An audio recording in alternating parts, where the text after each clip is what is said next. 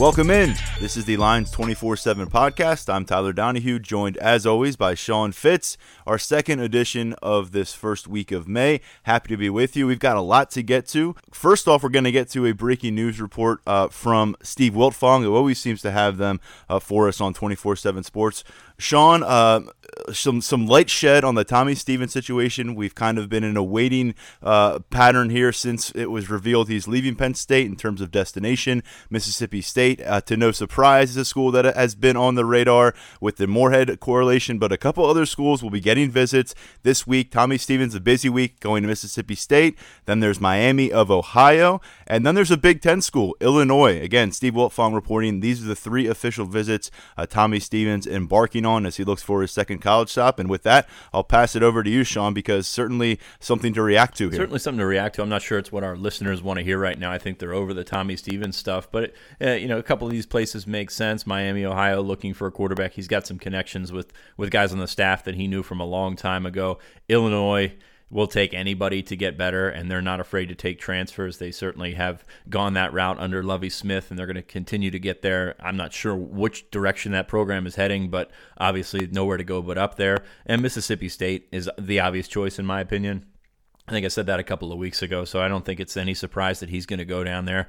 Right now, would be surprised if he didn't end up there. But at the same time, I mean, Joe Moorhead probably is going to give him the same line that James Franklin gave him in that, hey, there's going to be a competition. I can't just give somebody the starting job that hasn't been here and hasn't, you know, uh, found the culture and been around the guys and everything like that. So it's going to be a really interesting to see how he reacts to these places because I'm not sure he's going to walk in and someone's going to say, okay, you're the starter, you're the guy. So um, it's uh, it, for Tommy. I guess it's it's just checking out these next couple of places, finding the best available fit where he can play right away, where he can be the guy right away, and is that one of those schools? I don't know. I'm thinking Mississippi State because it makes the most sense. He knows the offense. He knows Joe really well. So um, that that would be my pick right now. But I guess we'll we'll see where it finds out. But for right now, I mean, you're, you're looking for this podcast. Sean Clifford's your guy. So I guess we'll we'll stay away from the hmm. Tommy stuff for now. But uh, that's that's what we're feeling.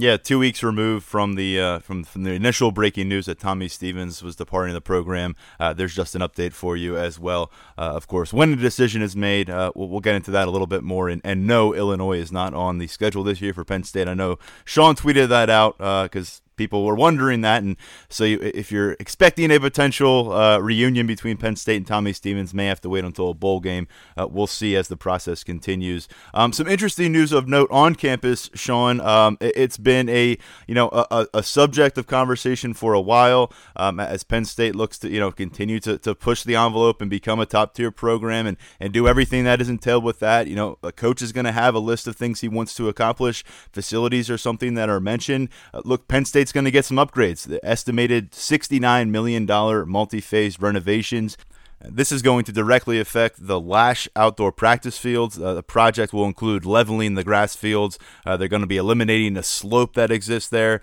uh, providing a full rotation of natural turf. So they have a, a, plan for the practice fields. They have a plan for Holuba Hall renovations, the indoor facilities. Uh, that's going to include spectator amenities. Um, and, and really, this is a, a, building in Holuba Hall that was opened in 1986. Um, and, and, since the first Lasch Bash renovation project was announced in January 2015, 2015. A total of 28.1 million has been raised uh, for the fund to finance upgrades. Uh, James Franklin reacted to this. Sandy Barbour reacted to this. Obviously, uh, both of them saying this is a step forward for the athletic department, for the football program, of course. Sean, very curious to, to hear your reaction. You've been covering this program much longer than I have, and I know you know facilities upgrades for every college football program are going to be something at the top of the priority list, and, and I know that's been the case here. I think if you've been listening very closely to James Franklin, he may have mentioned this once or twice, but no, that's been an ongoing thing since he arrived in 2014. Is these these things were not up to snuff when you're talking about competing with the top programs nationally, and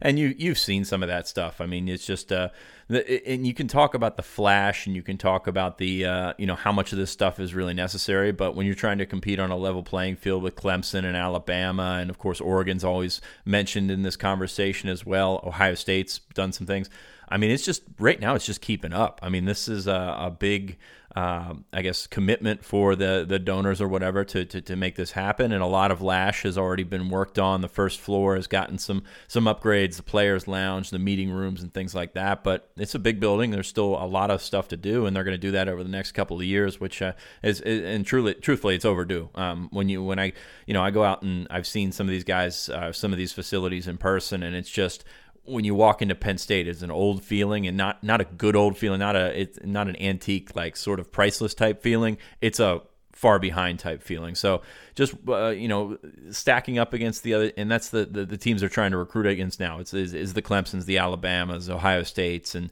Notre Dame has done some nice things, and and and beyond that, I mean Northwestern's done some really nice things. Minnesota's done some really nice things. There's a similar program going or a similar um, fundraising effort and program going on at Rutgers right now in Syracuse. So it's it's everybody that's doing this thing, and Penn State's just trying to keep up for the most part. Don't think they're going to be on the cutting edge of any type of, of, of sort of renovations that really break the mold or anything like that, but they're they're going to do their best to keep up. And I think the way that James Franklin's been fighting this over the last couple of years, you know, he wants to take it to that next level. He wants to, to be that cutting edge, but I think he's realized he's got to take care of the legwork first and see what happens because it's it's all going to be cyclical. You're going to get to the end of these renovations and you're going to need more renovations. So it's uh, it's it's crazy to think about when you talk about the the amount of money that's pumped into this, but it's it's something where you go everywhere in the country. There's there's people out there, and I'm certainly not one of those that are writing the checks, and not going to be one of those that are writing the checks. But there's there, there are programs out there that they've shown the commitment to winning.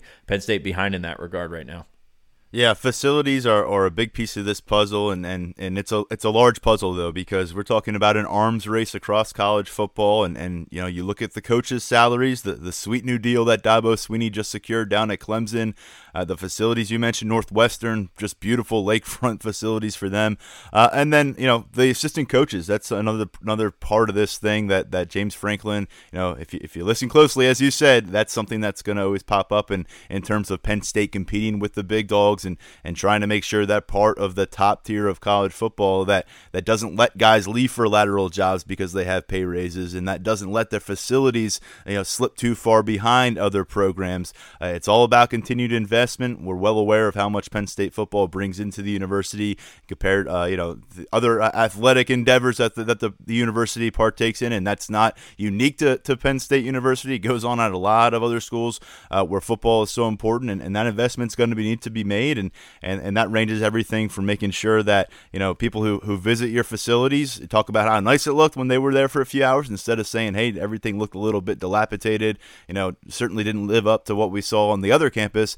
And then it also goes for ponying up the money when when your assistant coach gets a call to leave for another campus and being able to to match what him and his family needs. And again, there's a lot that goes into here, and it is not a cheap endeavor. And you know, if if, if things go according to plan and, and Franklin has the success that he wants at Penn State, you know, there'll be another contract extension that needs to be discussed. And like I said, and like you said, uh, you know, it, it, just it goes on and on. There's always something that's going to need to be uh, attended to, and, and the facilities here, I think, in a lot of people's opinion, is a really good place to start. And, and they're going to sink their teeth into this in 2019. A lot of this renovation expected to be complete this year. We're we're far beyond the "is it right to spend your money here" type of phase. It's not. That's not the situation anymore. It's it's you know how much do you want to win? How much do you want to compete with with everyone else? And i mean look at texas a&m i mean you, it's funny to see the the viewpoint of Texas A&M all around the country because we think of it, you know, Texas and Texas A&M as two of the biggest programs in Texas, and and honestly, you know, growing up, I, I found Texas to be the bigger program. Well, that alumni base does not want to hear that. And they've spent and they've done everything that they need to do to, to take themselves to the next level to, to beat Texas. And now Penn State is not going to deal with that with, with Pitt or Temple or anybody like that in state. But I mean, the, it's just, it's fascinating to, to look at the amount of money that's pumped into it. Is it right? I mean, we're, we're far beyond that discussion. This is not amateur athletics we're talking about anymore. So, I mean, it's, it's crazy to think about, but it's just going to keep going in that direction. Um, you know, you, you, you see the, the, the places with the best facilities have won, and that's not a coincidence. It's not it's not a fail state. You know, it's not a it's not something that that is abs- an absolute, but it really really helps.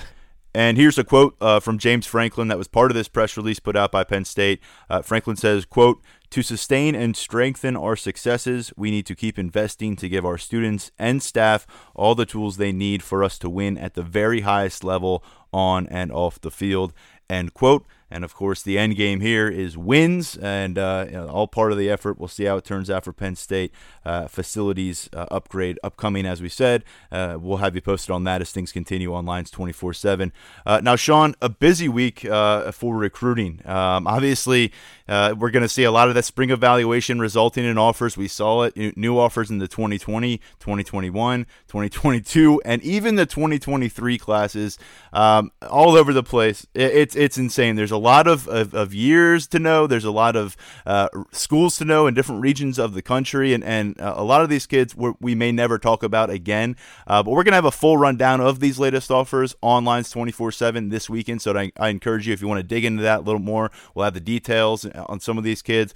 Uh, but but one guy that, that has been offered for a while and and and visited this past weekend was Keyvone Lee, uh, Sean, and he's a guy who, by way of Florida, and whenever we get these Florida kids on campus, uh, it's always you know, especially now with Seider and everybody knows what he's about. Definitely gets your, your your senses, spidey senses going because you wonder, does Penn State have something brewing again down there? Well, it's it's funny because you look at Keyvone Lee and you look at where he comes from and his background. He was committed to Florida for a while. Of course, he opened up um, his recruitment. But you just you think that Penn State, based on their history pre Seider, that they have no shot here, and that's you know that's warranted.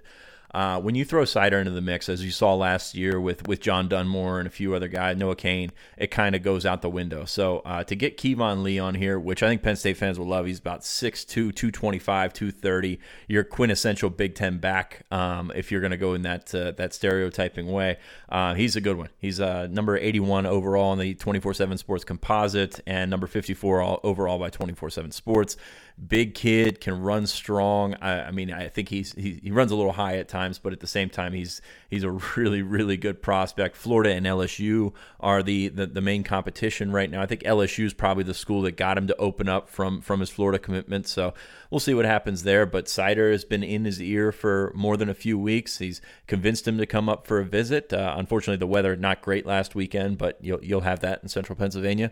Um, but uh, no, he said he was amazed by the visit. Really got a good feel for those things. And I think the key for a guy like Keyvone Lee to get him on campus for for the first time, and you know, you you have to to to gauge where you're at with a kid in terms of hey, if I don't get this kid on campus in April, I'm probably not going to get him on campus at all. We saw that last. You saw that with Dunmore last year, actually in June. Um, but you have to gauge where you're standing with with kids like that, and they decided to bring him in, do his thing early. And the key for him is going to be, I think, getting back for an unofficial visit. He's going to check out these other schools. He goes up to Florida all the time, so it's not uh, not anything crazy there. But to get him back for an unofficial visit and get him, um, I guess maybe more in in line with some of the the top targets that Penn State's had on campus. So we'll see where this goes. It's going to be about Lee getting back to campus. It's going to be about Seider doing his thing. And if you look across the board at Penn State, running back, you're not feeling too great about things right now. Of course, that that trio of Marshawn Lloyd, Jalen Berger, and and Chris Tyree. That's tough to say um, right now, but uh, they think they're going to get Lloyd back on for a visit uh, this summer. But he really hasn't shown that kind of interest in the northern schools. Uh, and I think Georgia leads his crystal ball right now. So running back up in the air. So it would not shock, and, this is the thing I keep going back to on the boards. It would not shock me to see them go to, to Florida for a running back, to go to Florida for a, a, receiver, maybe defensive end where they're struggling up in the Northeast, and and pull a guy like that and see what happens. So if you're looking at where Penn State's going to get its return from the Sunshine State, probably going to be one of those three positions. And just like Lee, uh, last year, John Dunmore, a former Florida Gators commit, and to your point about getting one of these kids on campus, you know, especially earlier in the process, I think Noah Cain is the perfect example. He made the an unofficial last April with his father, and he said he more so did it because of his history with Seider, and Seider said, you know, what do you have to lose? Come up here, essentially check it out and and if you don't like it then don't come back and he ended up being you know ex- exceeding the expectations during that trip his parents came back up for Lasch Bash. We know how it ended up turning out with Noah Cain being on the team now. So yeah, sometimes you know it, it, it takes the 48 hours on campus and maybe not ensure a commitment, but ensure that you are already planning that next trip. So we'll see where it leads uh, for them. Uh, another notable running back, a year younger though, in 2021, he seems to be the definitive name to know in that 2021 cycle so far. He was the first running back to get an offer all the way uh, last blue white game in 2018. Evan Pryor out of North Carolina. We've talked about this in the past. His sister is a sophomore student at Penn State, so there's always a reason for the family to be making the trip back up. And he will be back on campus uh, first time since midwinter. Um, he'll be on campus uh, this upcoming weekend. Yeah, he's been actually been on campus more than a lot of in-state guys. So uh, Evan Pryor, I think it's pretty clear he's a top target early. Went out to Oregon, enjoyed his time out there. Went out to Arizona State, enjoyed the West Coast and things like that. But to get him back on campus is good. And, and this is not I don't think it's a true visit in the sense that he's coming up just to check out Penn State. Obviously, his sister, you know, with the the semester ending and everything, probably going to move some things home and things like that. But uh, to get him on campus for a sustained amount of time, to get the coaches back, uh, depending on which coaches are back from the road for this weekend, to get him in front of him again is is, is very good. So. Um, uh, no downside to this one. I mean, you're going to keep having Pryor come back on campus. I forget which semester his sisters in. That's not any of my business, but uh, yeah, to keep getting him back on campus is going to be something that they're going to do. And you know, he told me a couple of weeks ago he'd be back this summer. So uh, does that mean he's back in June again? I would not be surprised.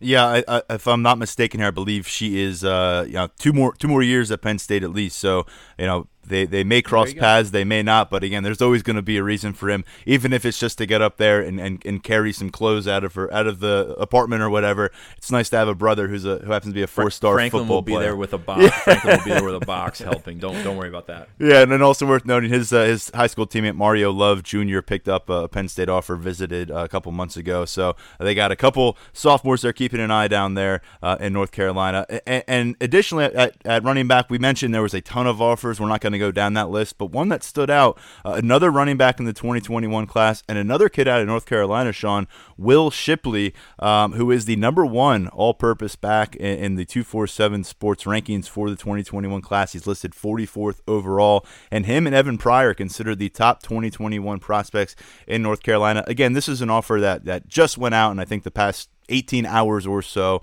Uh, but uh, it, it, continued theme of 2021 uh, target board getting hammered hard. We're seeing Penn State uh, blow that thing up in a hurry, and, and, and here's a name to know a guy who's very highly rated and highly evaluated by our scouts here at 247.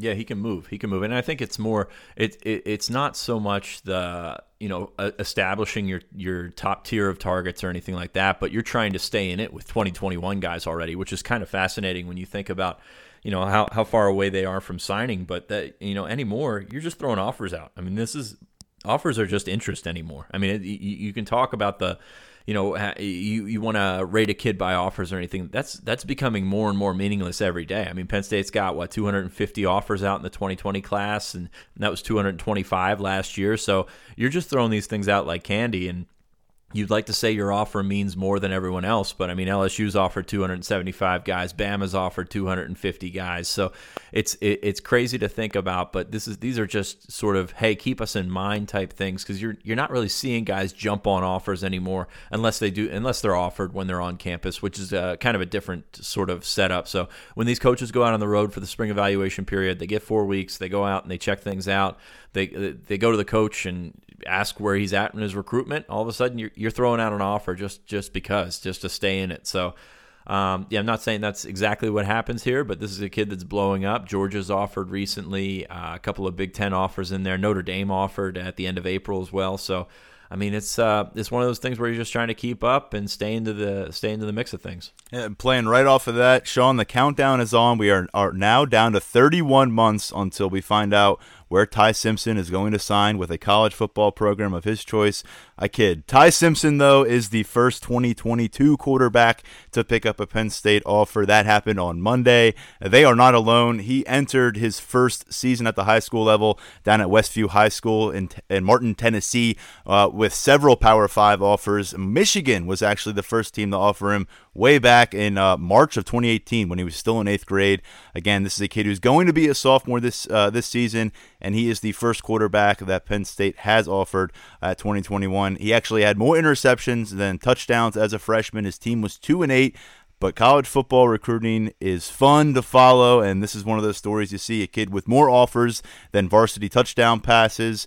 And uh, Ty Simpson, uh, the first name to know, the first of many, I would assume. And uh, this is, uh, to Sean's point, one of those things where you, you put a name on the board right now, and we'll see where it is uh, a year or two down the line. Well, I mean, not not only that, but Penn State offered their first 2023 prospect this uh, this week, kid down in Fort Lauderdale. So he's got his eighth grade huddle highlights up if you want to check those out. But he'll be a freshman this year, Brandon Inniss um, in Fort Lauderdale. I mean, that's just crazy to think about 2023. And I, I think I've said that about every class over the last you know I've been doing this since 2006, so I was thinking about the 2010 class at that point. But we're coming uh, up on just, your son's your son's class is, is coming up now. I think. Yeah. How about it? How about it? Yeah. James hasn't hasn't sent that offer this way yet, but uh, no, I, I, think it's really interesting. I think quarterback recruitment uh, in general is really interesting with Kyle McCord going off the board. Of course, the the four star from St. Joseph's Prep in Philly um, went to Ohio or committed to Ohio State earlier this week, which not exactly a surprise. Been trending that way for a long time.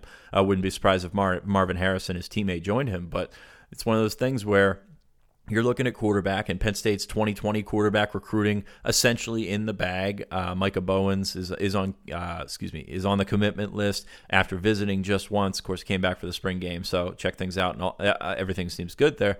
Uh, but it's it's fascinating when you look at the how many quarterbacks transfer. You're always going to have to look at the possibility of bringing in a second guy. They did that last year with Ta'Quan Roberson and and Michael Johnson Jr. But you're also going to have to look ahead in that 2021 class. They've established some top targets.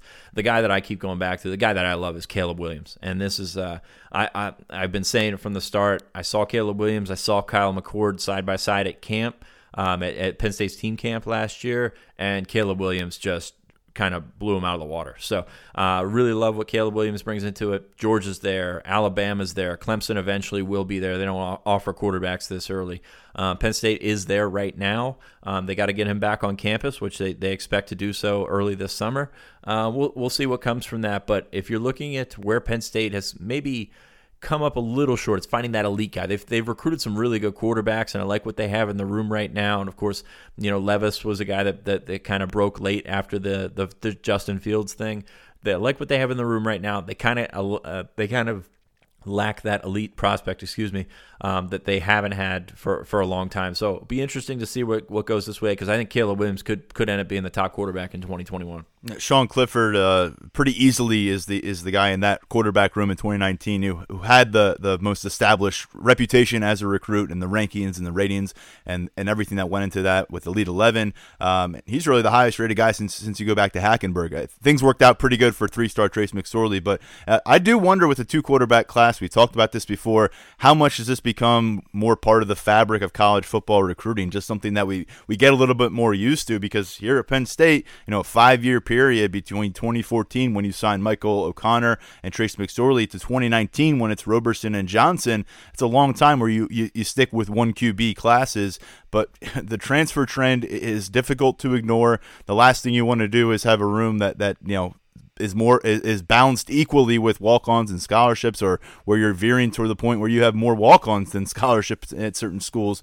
Um, it, will be interesting. But staying on the quarterback, uh, a, thing to address there with Micah Bowens is he was a, a big time riser, Sean. Uh, composite recruiting rankings, they're always uh, an, an evolving thing because uh, different media outlets in the industry are going to come out with their new rankings at different points in the year. As we always say, you know, just wait for the final rankings before you pass judgment. Uh, uh, there's, you know, last year we saw uh, Lance Dixon climb tremendously. The year before, Justin Shorter was one of the biggest climbers in college football, and and Micah um, Micah Bowens, I should say, uh, climbs about 400 spots, Sean, in the update. Now he's he's still considered a high three star, but I believe he went from uh, you know number 25, number six dual threat quarterback to number 14 dual threat quarterback and a couple other risers, but he's the guy we'll start with coming off a really strong junior year at Bishop Gorman and a commitment in February to Penn State. Well, I feel like the, I feel that I have the need, the need to explain this, as a lot of people don't understand what the composite takes into account. And ESPN came out with their ESPN 300 and a bunch of their rankings earlier this week, so that influences the composite rankings. So he moved up 364 spots in the composite just based off of being in the top 300 for, for ESPN. But yeah, it's a it's it's one of those things where we talk about this all the time. The the evaluations now. I mean, this is not even the end of the spring evaluation period. Then you're going to get into the camp season. Then you've got senior film and things like that. So a lot of evaluating to be done. Bowens is a guy, you know, he lacks ideal size. Let's call it what it is. He's listed at six foot. He's probably not there. Uh, a really good arm, really good athleticism. Five, uh, excuse me, a four five four um, 40 that's uh, uh, on a Nike laser, so that's a pretty good start from there. Um, but yeah, he's got the potential to be a really good college quarterback, and and we've seen it in this uh, you know in this game these days. It doesn't really matter if you're six foot five eleven. You can you can make plays, you can make things happen. So they're excited about Bowens. Of course, they're going to try and follow him up in 2021 is with with a potential real big fish, but. I mean, it's uh, it's it's kind of uh, the way things are going. We, we mentioned Grant Toutant was a guy that uh, moved up in the as to to a four star in the twenty four seven Sports composite. Cole Brevard also moved up a lot of spots in that uh, in the composite. So that's going to continue to sort of ebb and flow as we move through camp season, and, and, and it is what it is. Yep, Brevard and uh, and Toutant both up uh, uh, more than 40 spots, and as you said, uh, Toutant now into four star range. And uh, one quick note on Bowens, uh, he's a guy who has been in, in, in, steady communication, which is I think important. You always wonder if the quarterback is an engaged member of the class. They need to be, um, and I can tell you, speaking with Penn State commits the last couple of weeks, especially in person on the camp circuit, he's a name that comes up a lot in terms of communicating, and that's important. A guy that's all the way down in Vegas. We know we know he made it a point to get back for the blue white game, uh, but you want your quarterback actively engaged, and uh, we'll see where it goes because uh, as we spoke about last week, uh, I had a conversation with Jacolby Criswell, who is a, top 10 dual threat quarterback in the 2020 class out of Arkansas guy with a bunch of Power Five offers. Penn State is not one of them. That may eventually change, though. Ricky Rahne, he says, has been in steady communication, uh, maybe coming down to, to watch him throw in person and thinks that could lead to an offer. Uh, so, as we talked about, the, the case may not be closed just yet at quarterback for the 2020 cycle. Uh, we'll see where things continue to go there. Uh, sticking with 2020 class, Sean, um, we're going to end it with Nick Dawkins, who I had a chance to speak with, and we'll wrap it up following that interview. Um, before we get into that, any final thoughts? As we head into this first weekend of May? Not particularly. Uh, two two episodes in three days, I think, is enough. Uh, a couple of Pens- uh, Pennsylvania offers went out on Thursday. Imhotep safety uh, Javon McIntyre and 2022 tight end Enai White. Uh, both guys have been on campus before, and McIntyre is a guy that's kind of blown up in the last month or so. All three of those guys at uh, the 2021 guys at Imhotep have been tweeting about them a bunch because they kind of keep me in the loop on their offers, which is great. Um, but uh, McIntyre's a guy that's a very athletic guy. He's got legit size uh, just over six foot. He's about six one.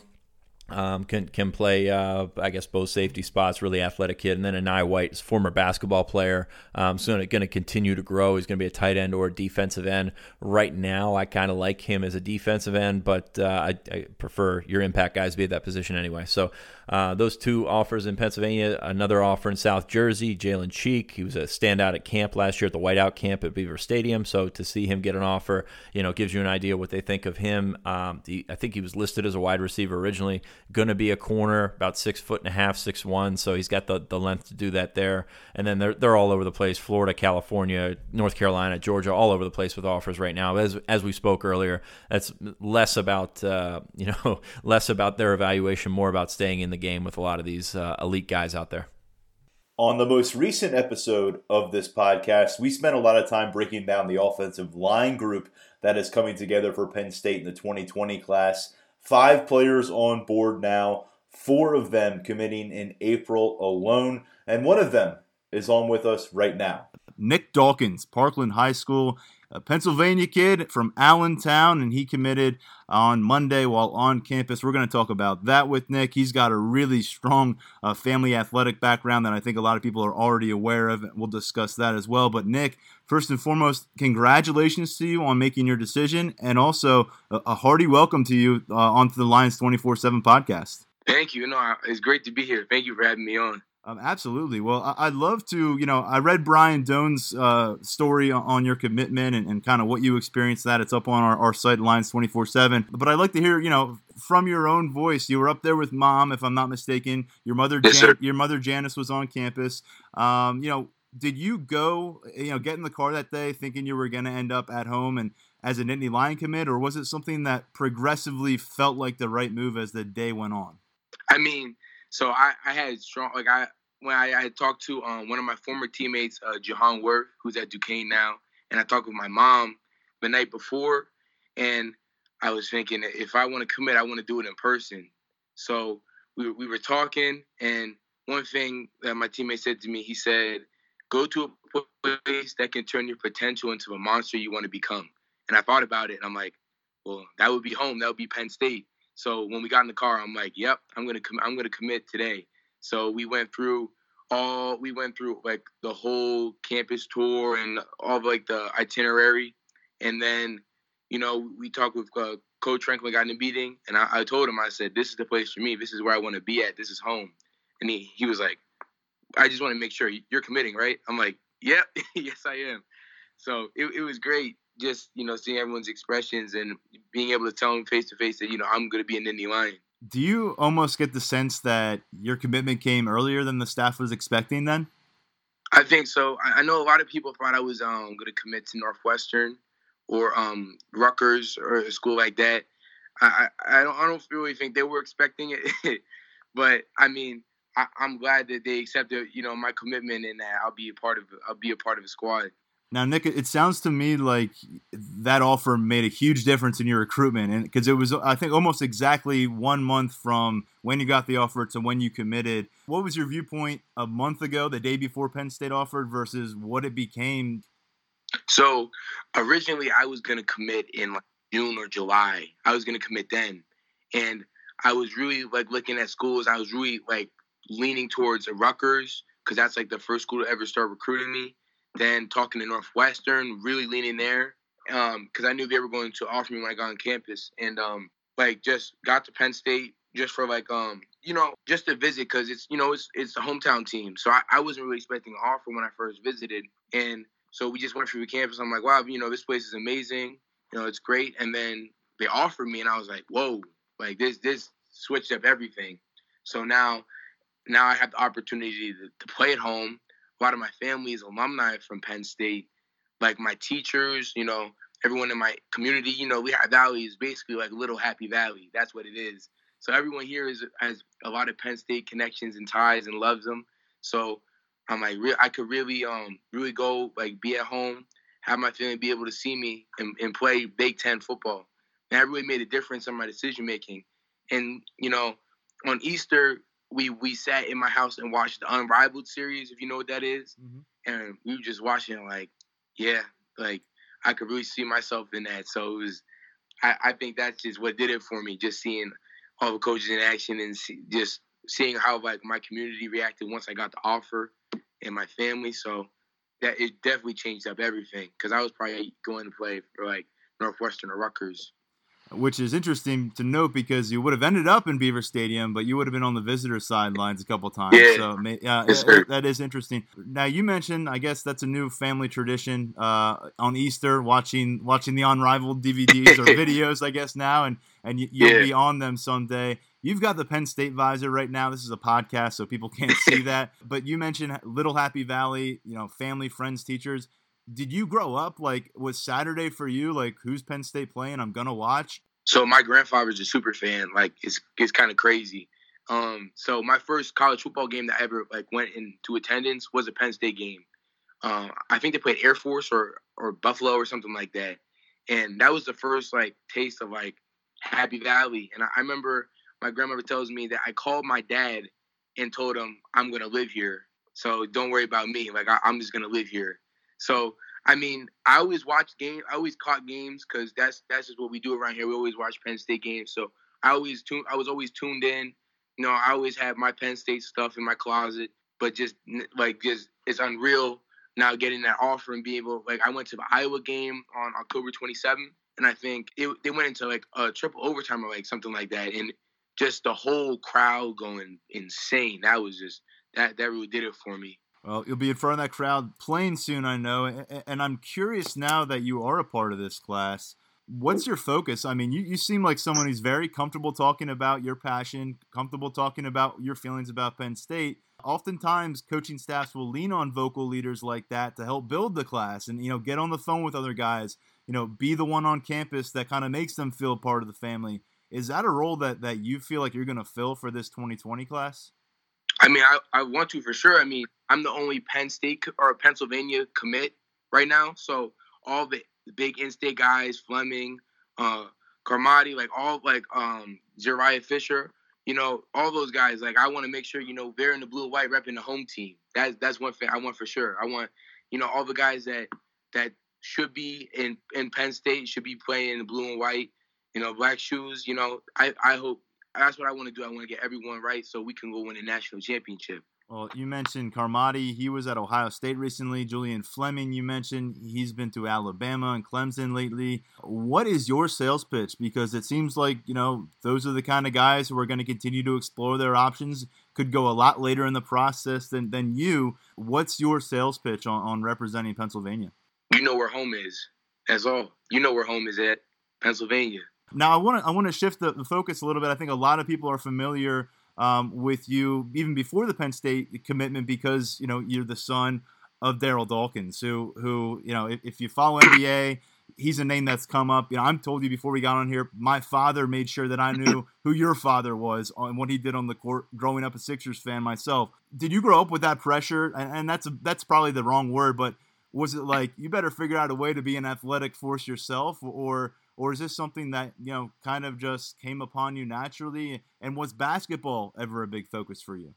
I mean, absolutely not. My dad, he wanted me just to be great at whatever I did, and he never pressured me. He, in fact, he didn't. I don't even really think he wanted me to play basketball, just because if you look at kids like Michael Jordan's kid and all all those kind of guys, they're those kids are pressured and filled with expectations to play basketball and be great, just like their fathers. So for me, football, you know, that's just carving a different route for me and my family. Um, I mean, like I'm related to um, Dion Dawkins. He's the tackle for the Bills. Um, Johnny Dawkins, head coach for UCF men's uh, basketball. Um, Andre, he played at Duke. Um, Brian Dawkins, your, Hall of Fame, uh, Hall of Fame safety. So it, we we have a lot of like athletes in my family, and it kind of just sorted itself out genetically wise that you know I was gonna be able to do something because I think I just being around sports, being around the NBA and all that, I, I always wanted just to play. I don't like I don't like watching sports as much as I, I want to participate. Man, even like elementary school, I was that kid who tried hard in gym class because that's just how like competitive I was in just any sport. It could be badminton. I played lacrosse, like anything. So just with all like athletic genes that I was handed, it felt that it had to sort itself out that I'd be an athlete in some kind of sport. That was like the coolest family name drop I've ever heard. That that list you just went down, that was so cool like I have to, and you just mentioned the com- competitive nature of you. The, everybody on that list is competitive, so I'd imagine uh, family reunions. I, I don't know. Whenever you get together and, and, you're competing at anything, ping pong, I don't know, must be pretty intense. And, and I think a lot of people aren't necessarily aware of this, but your father was a trailblazer you know, not not in the sense that he wore the logo of the Portland Trailblazers, but that he was the first player to make that leap from high school to the NBA. It had been done in the ABA by Moses Malone. Your dad yes, was sir. the first, and, and obviously we got familiar with names like Kevin Garnett, Kobe Bryant, LeBron James. I mean that that is really cool. Your father's now been gone for a few years. I know you lost him when you were 13, but what uh, is it about his legacy? What are certain aspects of it that you hold near, dear to your heart every day? I mean, just my dad was a loving family man. You know, he did he did what was right. I never heard a bad story about my dad ever. Maybe from Maurice Lucas when they fought, but I, but at the end of the day, like man, even Stephen A. Smith had nothing bad nothing bad to say about my dad. So you know, he was just a great guy, and that's from everyone. That didn't just go outside of the house; that was inside my house too. So to see that he he always did what was right. He you know he was great and made people laugh, which that's a big thing that happened on me. I love to make people laugh, and just the way he treated people with respect and how they should be treated made a big impact on my life. And that that's big for me. Like I'm real big on my family. I mean, like right now we, we were just I was just with my mom watching videos, the Nittany Nation videos. so we we like to get down as family, just do do everything as a family and it just the family aspect my dad brought into us, and I don't know, just his love, his loving nature, and just larger than life figure. We we can't spend so much time talking about your father without mentioning your mother, who who obviously has, has carried on a- as a parent here for you and and was right there in the room when you committed uh, to the college. She's clearly on the bandwagon, uh, judging by the the amount of they're going to need to make new uh, unrivaled videos just so you guys can have more to watch soon. Um, what is it like, uh, you know, being able to make that commitment announcement with her, you know, a, a couple feet away from you? That's real big. I know she was pro Penn State. She loved Coach Franklin, and now that I'll be I being able to talk to him and tell him in his face that you know I'm coming to Penn State, and you know it just I'm I'm happy that she's happy. She'll be able to see me. It's only like a three hour ride, two and a half hour ride, as opposed to a two and a half hour plane ticket, which is real big for my family. So it, it's just great, you know, seeing that my whole family, my mom happy that you know I'm I'm choosing the right place. We've spent about 12 minutes talking about you, the person, the family man, the motivated 16 year old. Uh, love it. Let's talk football, if you don't mind. Why were all these teams offering you scholarships? Why did Penn State want you so badly? Give me the self scouting report. What does Nick Dawkins bring to the football field? just from hearing from a lot of people, a lot of potential. Of course, that runs in genetics, but I think from my size and my age, I'm a pretty athletic guy off the line. I play the game angry. I'm motivated. Just you know, put whoever is in front of me. Just football, the only sport you can legally kick someone's butt for like 60 minutes, and just taking someone, taking like a 250 pound individual in front of me against his will and putting him in the ground. That just that just motivates me amazingly, like just greatly.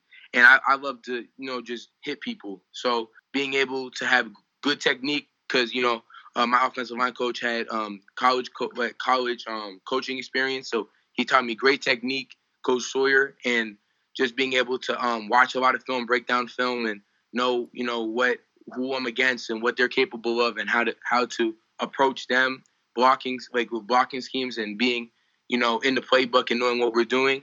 I think um, just my technique and my size and athleticism and my, my potential to grow and get stronger and bigger. So I think that's what a lot of coaches saw, just a lot of potential.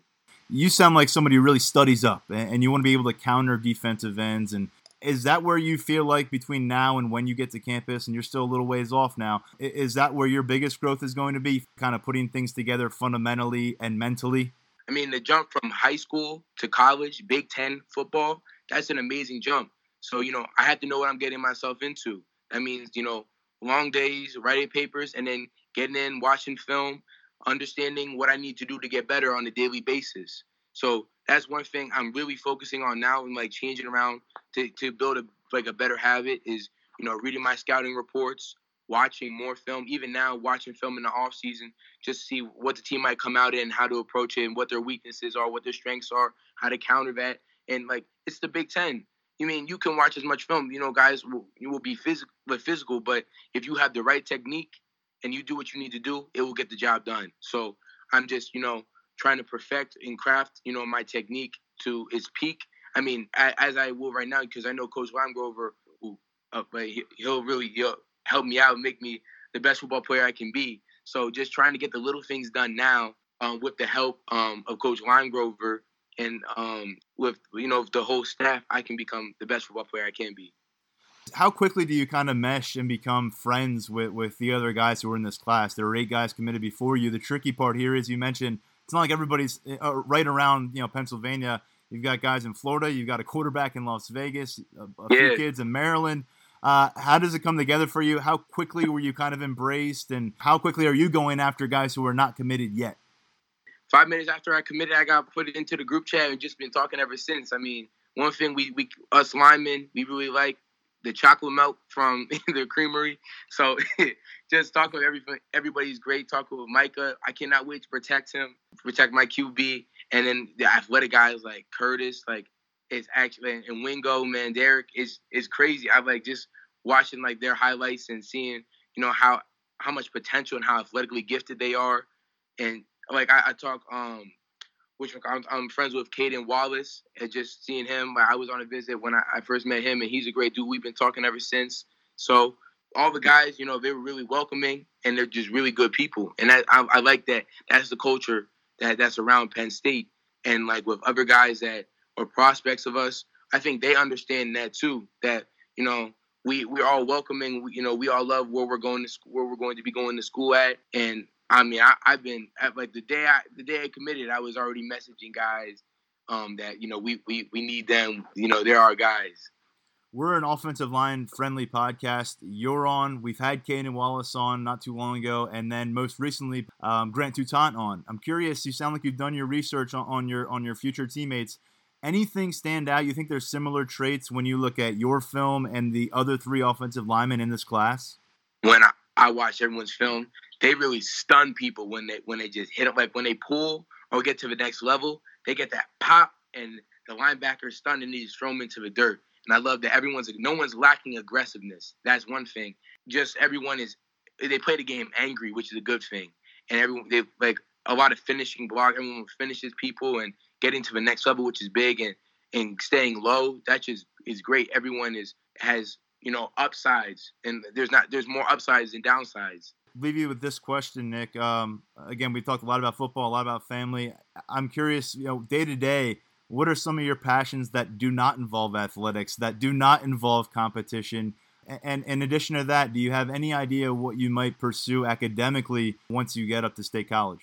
I mean, yes, sir. I mean, I'm in the PALS Club, which is um, assisting kids with special needs. I have a sister, Tabitha, who has Down syndrome. So that's one thing I take pride in. I'm in Fellowship of Christian Athletes, which I know you said not competitive, but, you know, it's still a little competitive. We do our little games and all that. And you know, just being a student athlete, just getting all my work done, getting done when needs to get done. I mean, that's you know, that's stuff I take pride in, for sure. I mean, my life, you know, of course, my life evolves around sports, but there's always stuff, you know, just to hang out with friends and just kick back.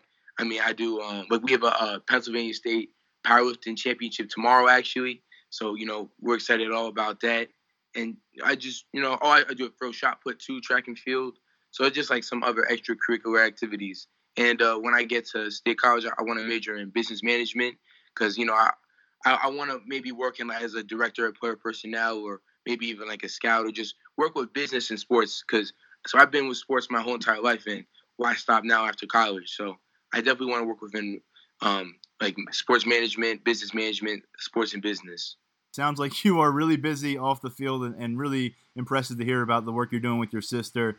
Um, hats off to you for that. And uh, thank you for being on with the Lions 24 7 podcast. Hopefully, it won't be the last time. I'm sure we'll be speaking and, and you'll be at camps and all that different stuff along the way. And look forward to following your journey, uh, you know, not just in Allentown at Parkland High School as a senior, but, you know, when you get up here and begin your college career.